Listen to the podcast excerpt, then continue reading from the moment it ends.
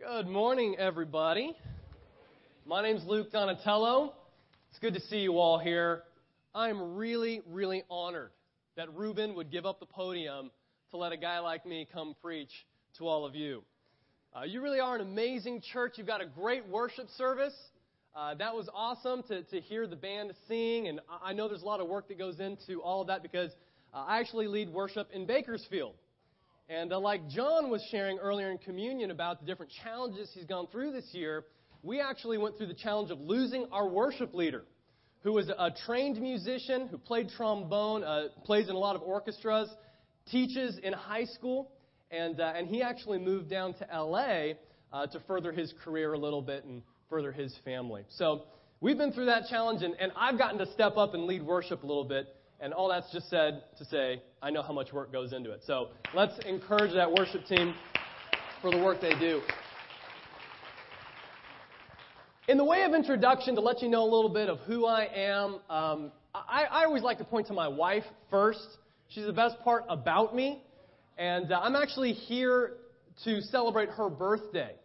Her birthday's on Christmas Eve, and so it's hard to get parties put together.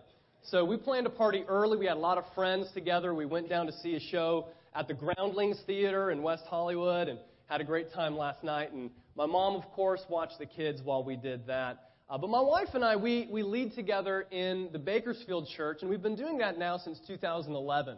And I couldn't ask for a better partner in life, if not just the gospel also, than my wife. Also, Reuben mentioned that we had some campus students who were sent to us here from Long Beach. And I believe it's Jamal and Maria Wright. And Stephanie and Sean. I don't know if San Pedro meets here, too. Do we got San Pedro in the house? All right. So the four of them we had sent to us from you. And they have been such a blessing to us. And hopefully we've been a blessing to them. You've heard Virginia is for lovers. It's not true. It's got nothing on Bakersfield. Bakersfield is for lovers. All you young single and campus people who want to get married, come up. Help us build a church in Bakersfield. Bring your interests with you. Encourage them to come share the gospel, and amazing things will happen. I could go on and on. I wanted to give some introduction. You know, I'll say two more things real quick. Reuben mentioned that we were in teens together. I just want to lift up Reuben because he's such a good friend. And really, I want you to understand that you have one of the best speakers and one of the best leaders in all the kingdom. He is such a strong man of character, but he's also just such a great communicator.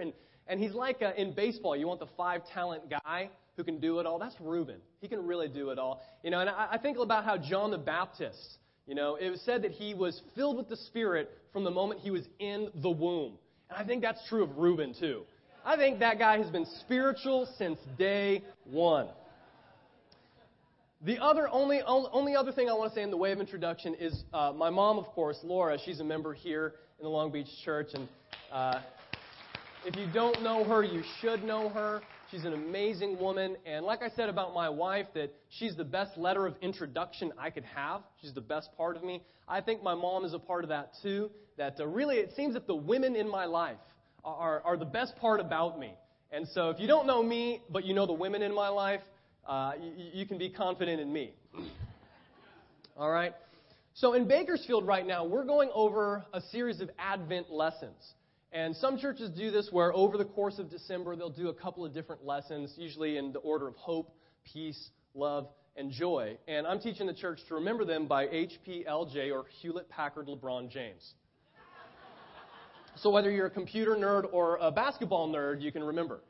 But right now, we're on peace. And so that's what I'm going to share with you guys today. I'm going to share a little bit about the peace that Jesus brings. And the funny thing about peace at Christmas time is that a lot of us aren't really feeling it. This Black Friday, Walmart said that on that one day alone, Black Friday, they had 22 million shoppers come to their stores. That's more people than Disneyland sees all year long in a single day. There was the usual tramplings and stabbings and rioting, you know, all the usual stuff that we just kind of take for granted. Really, no one is surprised buy any of this. Here's a Summy card. Some of you guys get these in your Facebook and things like that. And it just says, because in America, only in America, do we wait in line and trample others for sale items one day after giving thanks for what we already have. It is not a peaceful time. The funny thing is that we are really used to this, and yet it's not only in America anymore. See, we've exported Black Friday, and the Brits now get to share in the chaos of Black Friday. This was the first year, did you know, that the Brits had a real Black Friday experience. They've only really embraced Black Friday for the last 3 years, but it was mostly online and a couple of small stores. But 2014 was the year the dam broke wide. Right? All the big box stores had Black Friday, and it was chaos across the United Kingdom. The police were furious about it. I mean, they made a lot of public statements how they were so angry at the shopkeepers who hadn't prepared for the types of crowds that would come to their stores. And so the police had to deploy so many of their units out to handle the scuffles and scrapes throughout the stores that they didn't have enough people to actually attend to real crime, major crimes. The actual Bishop of Buckingham, the Reverend Dr. Alan Wilson, said that the scene showed an ugly side of human nature. Duh. We're used to this, right? He went on to say, I would like to think that Christmas is all about the intangibles, like being with family and friends, and not about buying widescreen TVs. Well, not anymore, because now you have Black Friday in Britain.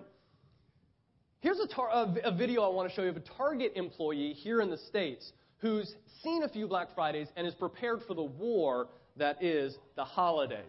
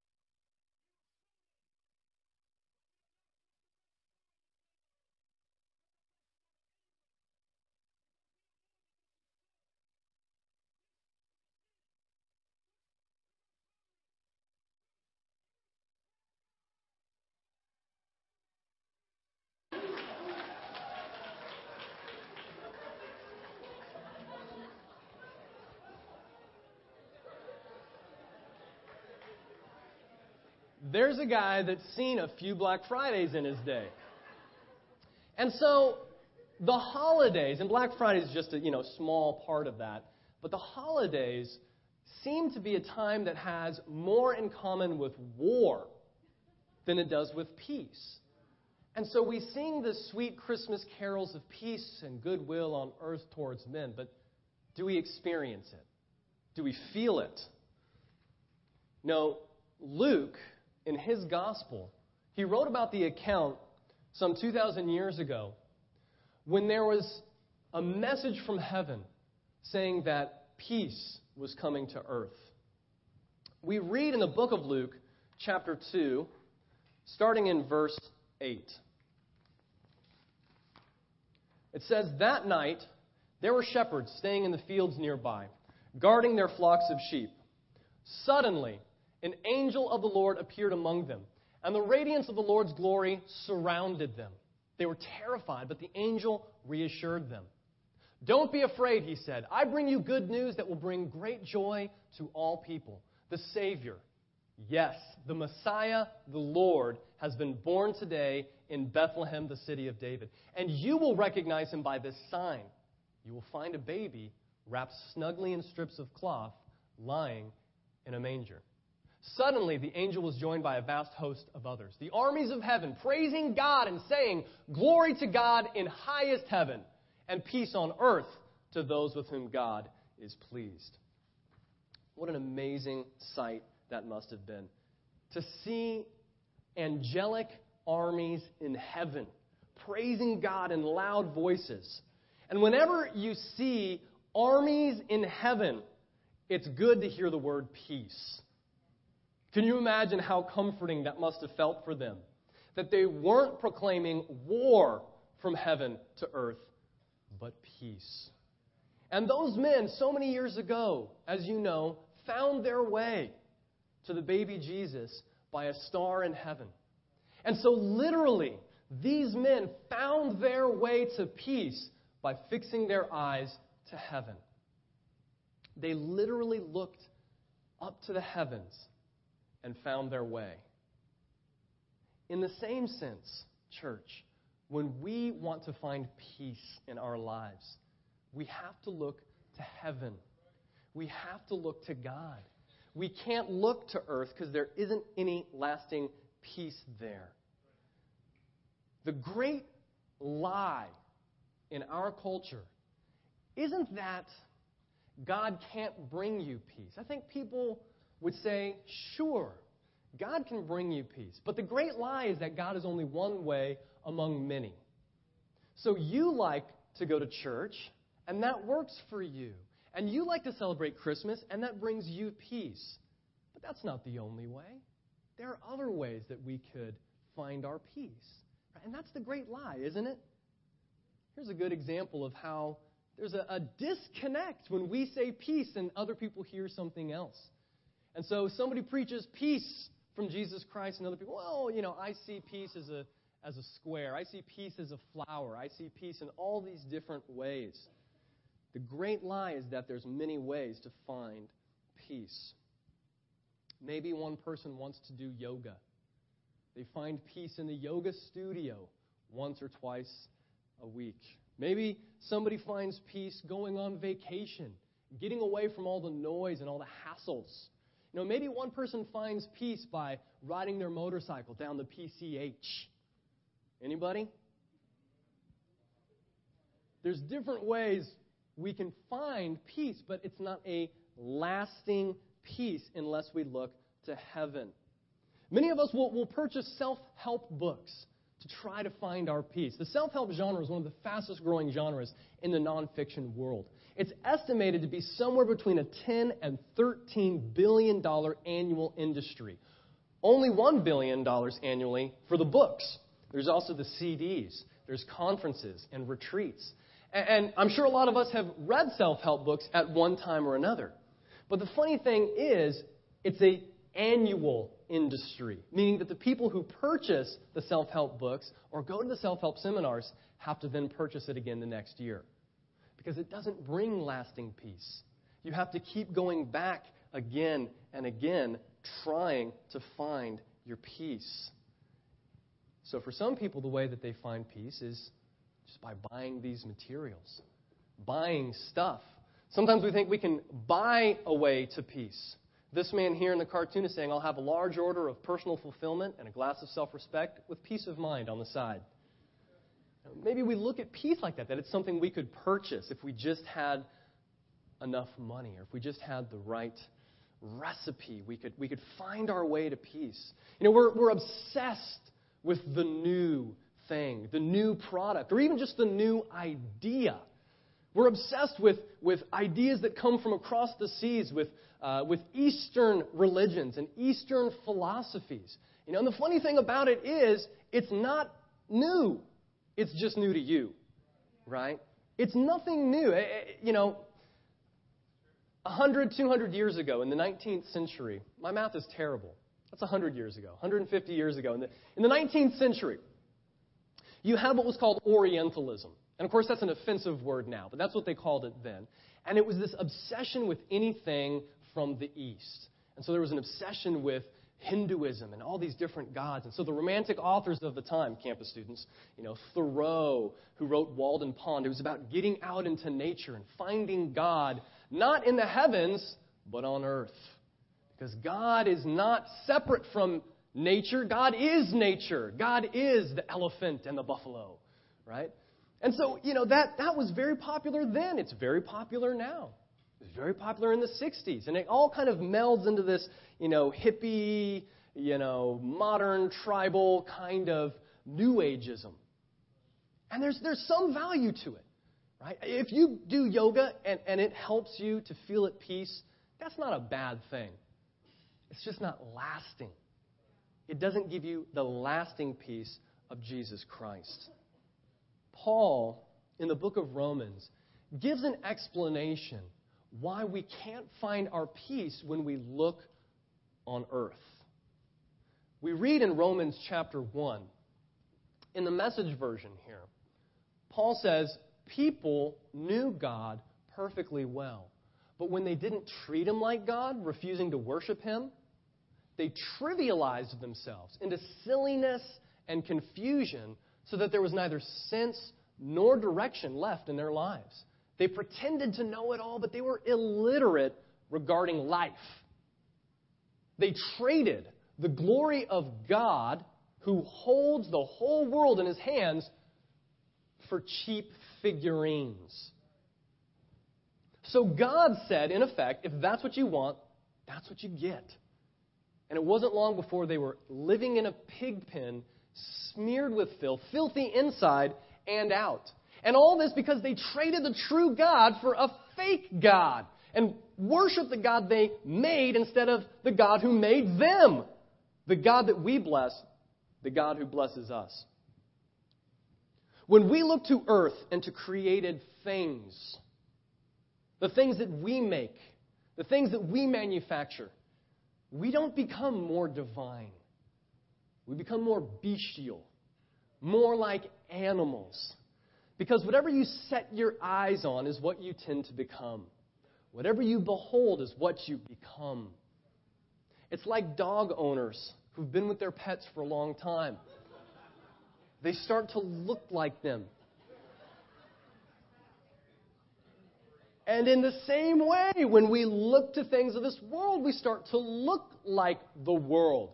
We don't look like the divine creator who made us. We look like these cheap items, cheap figurines. We get lost in the stupidity and the confusion of sin because everybody goes their own way and has their own ideas about things, and they're not very good.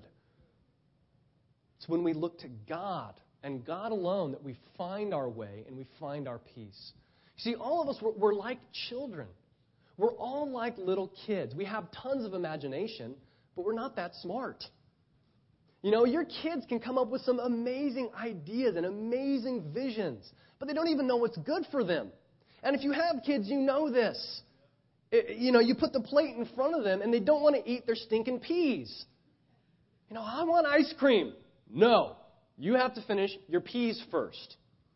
And that's how kids are, and that's how we are. We don't want the peas. We don't want the broccoli. We want to go straight to the ice cream. How many of you, and you don't have to raise your hand, but just mentally, how many of you tried smoking cigarettes when you were kids, and you got caught, and then how many of you had a parent, a mother or a father, who said, you're going to smoke the whole pack to teach you a lesson? And what ends up happening? You get sick, you throw up, you get a minor form of tobacco poisoning. Well, God, in effect, does the same thing with us.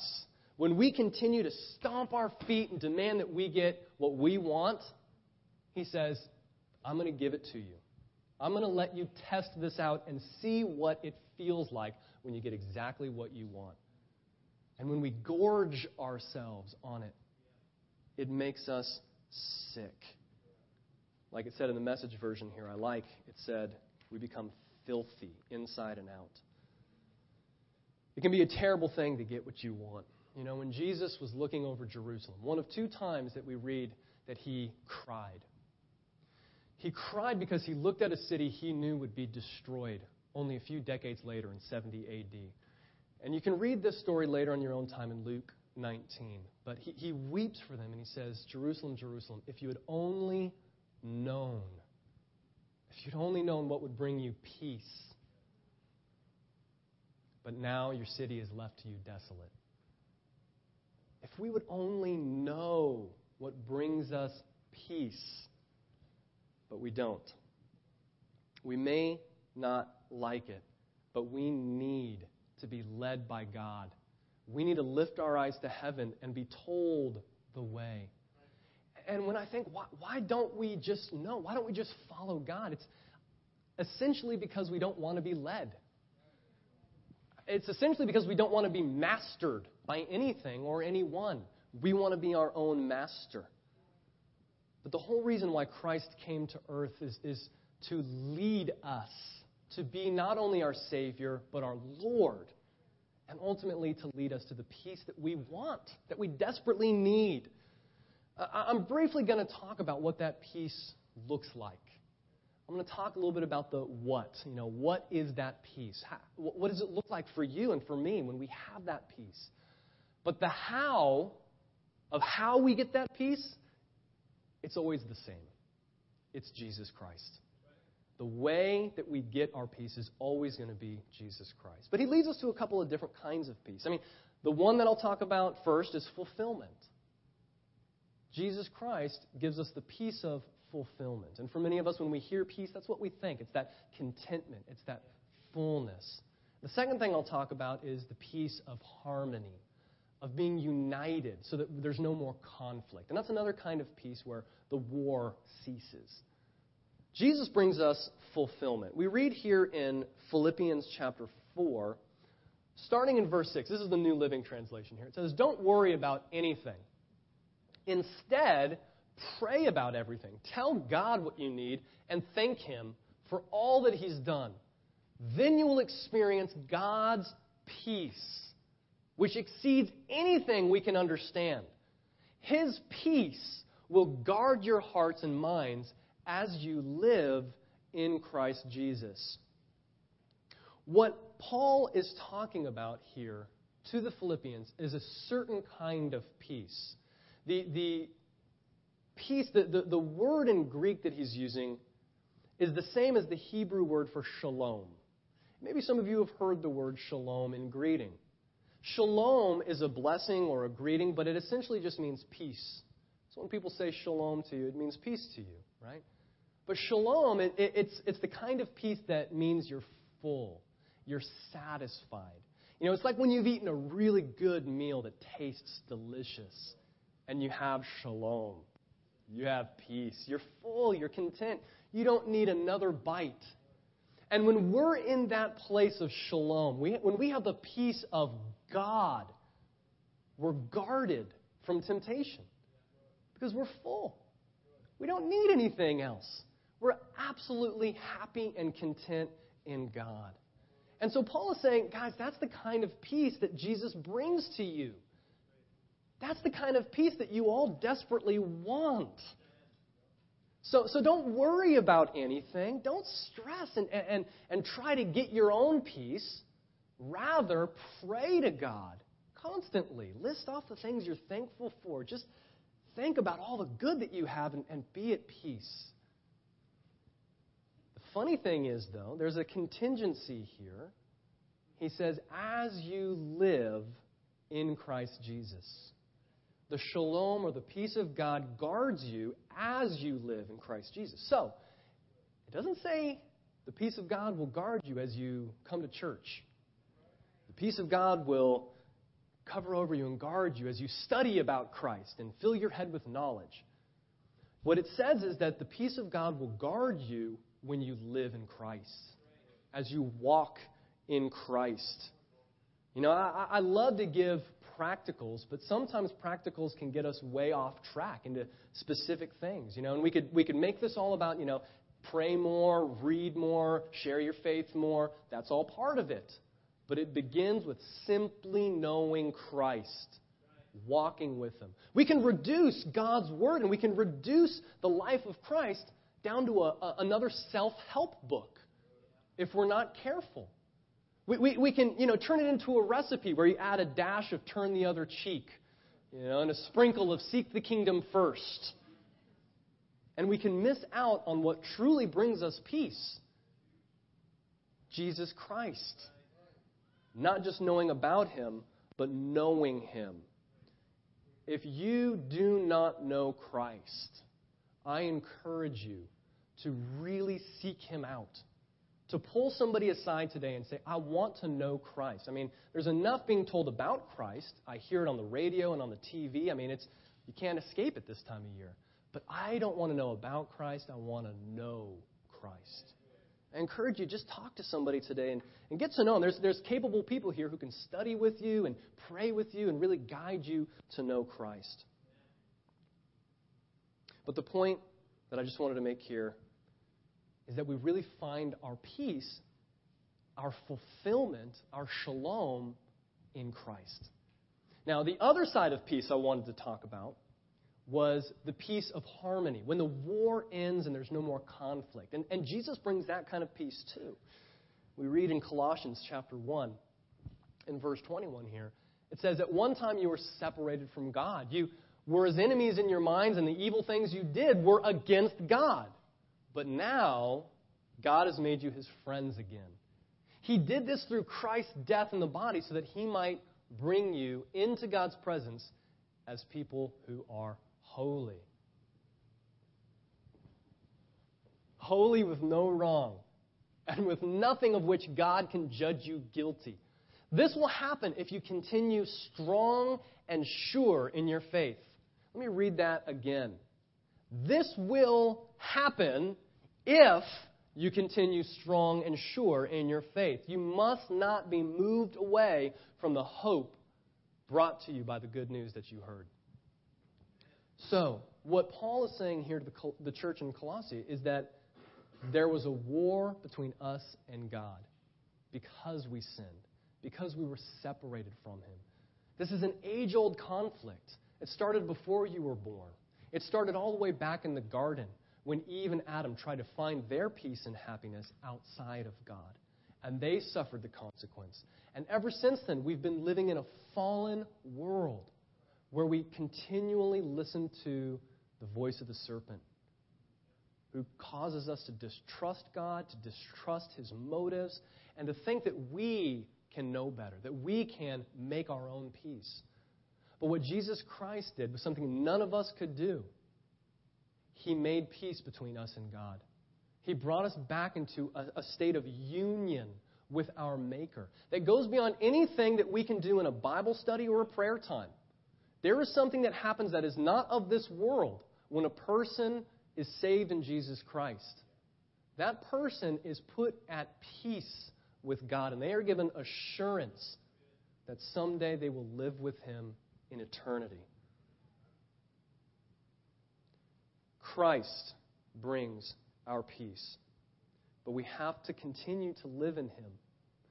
It says, live in him, and these things will happen. You have to walk in the hope that you were called to. I'm not going to belabor that because I talked about it in the last one. I do want to give you a vision of what peace on earth can look like, when you have the fulfillment and you have that assurance that you and God are together in harmony.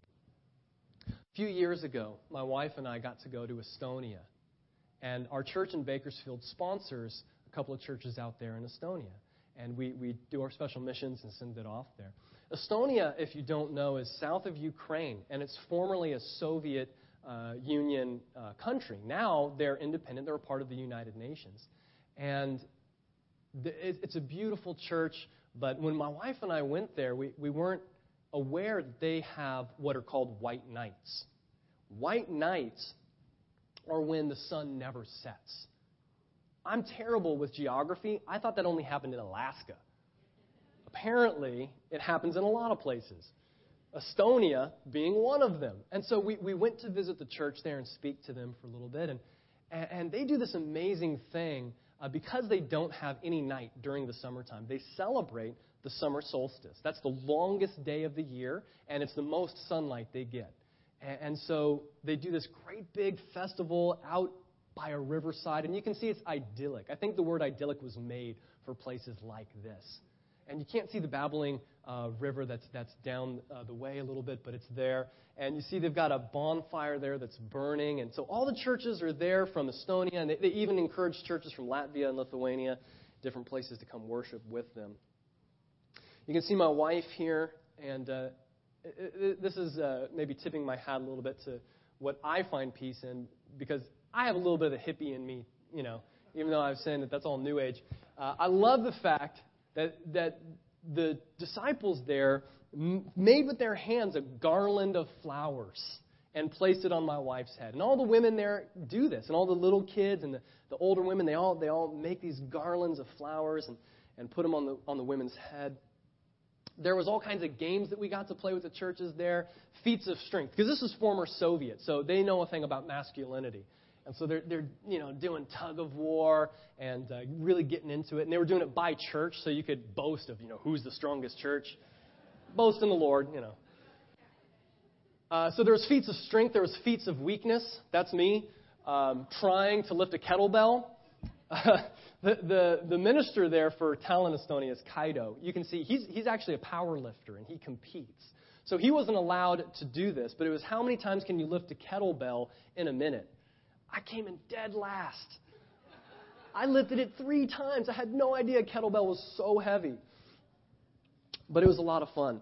They do all kinds of things on this day where they sing their folk songs, and so you get to hear these old, you know, hundreds of years old folk songs from Latvia and Lithuania. And these were people that weren't allowed to speak their own language a lot of times, and you know they were really brainwashed into believing the Russian communist mantras. And so there's just this richness of culture and faith that comes together on this one day of the year where they all hang out together. And it never ends. All for hours, the sun is up, and it's glorious. You know, you think, oh, wow, it's not even nighttime yet. And you look at your watch, and it's already 2 a.m, and the sun is still up. And you're just having so much fun. And this was a little bit of what, you know, heaven on earth to me would be like. But there was one more thing that really just made it so special for me. There was a couple of teens there. There was more than this, but these are some girls. And I know some of them, like Hannah is the one, you know, 2N. She's right in the middle there with the white shirt. She's the daughter of Hans and Tina there in Tartu, Estonia. And just like a lot of teens, they spent a lot of their time in the beginning with their arms crossed, you know, like, I don't want to be here, you know, on their phones, texting friends elsewhere. But as the day went on, they started to come out of themselves a lot more. And there was some real deep hurt for some of the teens. You know, Hannah was one of them because one of her best friends is the girl here on the far right. And you can see that she has a covering over her head because she's had to shave her head bald because she's got cancer. And so Hannah was struggling a little bit with faith and, you know, why would God let this happen to a young girl like this? And so there's just kind of this, like, dark cloud over the whole day because of this. But as the day went on and people were having their competitions and singing their folk songs, and later in the day they played some Euro techno music around the bonfire and everybody started dancing, the teens got out of themselves and were having a good time. And I saw the teens, and I hadn't been in teens. Where's Reuben? I hadn't been in teens for a couple years at this point, and I just started crying. Because when you work in teens, I mean, they become a part of your family, and you have vision for them. And here we are with this day that never ends, and everybody's together. You've got the old men and women, and you've got the young men and women, and there's no worries, and there's no problems. And it was a little slice of heaven. I later started telling Kaido how I was feeling, and the tears started rolling out, and him being a big, strong man, why are you crying? I don't understand you Americans. You cry so easily. And I said, you don't get it. For me, there's very few moments I really feel comfortable in my own skin, and I'm not thinking through the things I have to do and thinking about the worries I have in this world. This was one of these amazing, miraculous moments where I didn't want to be anywhere else but where I was at. And that's what heaven's going to be like. Heaven's going to be a place of complete and total peace, where you are completely full. You don't want anything else. And not only that, you are in harmony with God, your Maker. There can't be a better vision than that. One of my favorite passages, and I'll close with this, is in Zechariah. And this is a vision of what kingdom life is supposed to be like. It says, this is what the Lord Almighty says.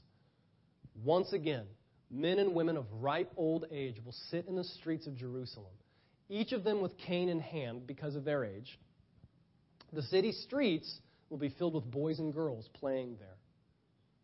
This is what the Lord Almighty says. It may seem marvelous to the remnant of this people at this time, but will it seem marvelous to me? Says the Lord Almighty. It's not that hard for the God who made the world in 6 days to bring a bunch of people together and give us peace. I want to encourage you with these words. During this holiday season, when you're stressed out, and even outside of this holiday season, to stop worrying, stop being anxious. Your peace is not on this earth. Lift your eyes to heaven and find peace in Jesus Christ. Amen. Let's say a word of prayer here. God, we thank you so much that you gave us our Lord Jesus Christ to be our peace, to be our fulfillment. God, I pray that we can walk with him steadfastly and sure. I pray that any time that we're feeling stressed, God, that we would look to Jesus. We'd spend time with him in prayer, or we'd even spend time with him in fellowship, because whenever two are gathered in his name, he's there with us. I just pray, God, that we would walk with Jesus. I pray that the peace that you give us would just cover over us and guard our hearts and minds through everything. And I pray this in your Son's name. Amen.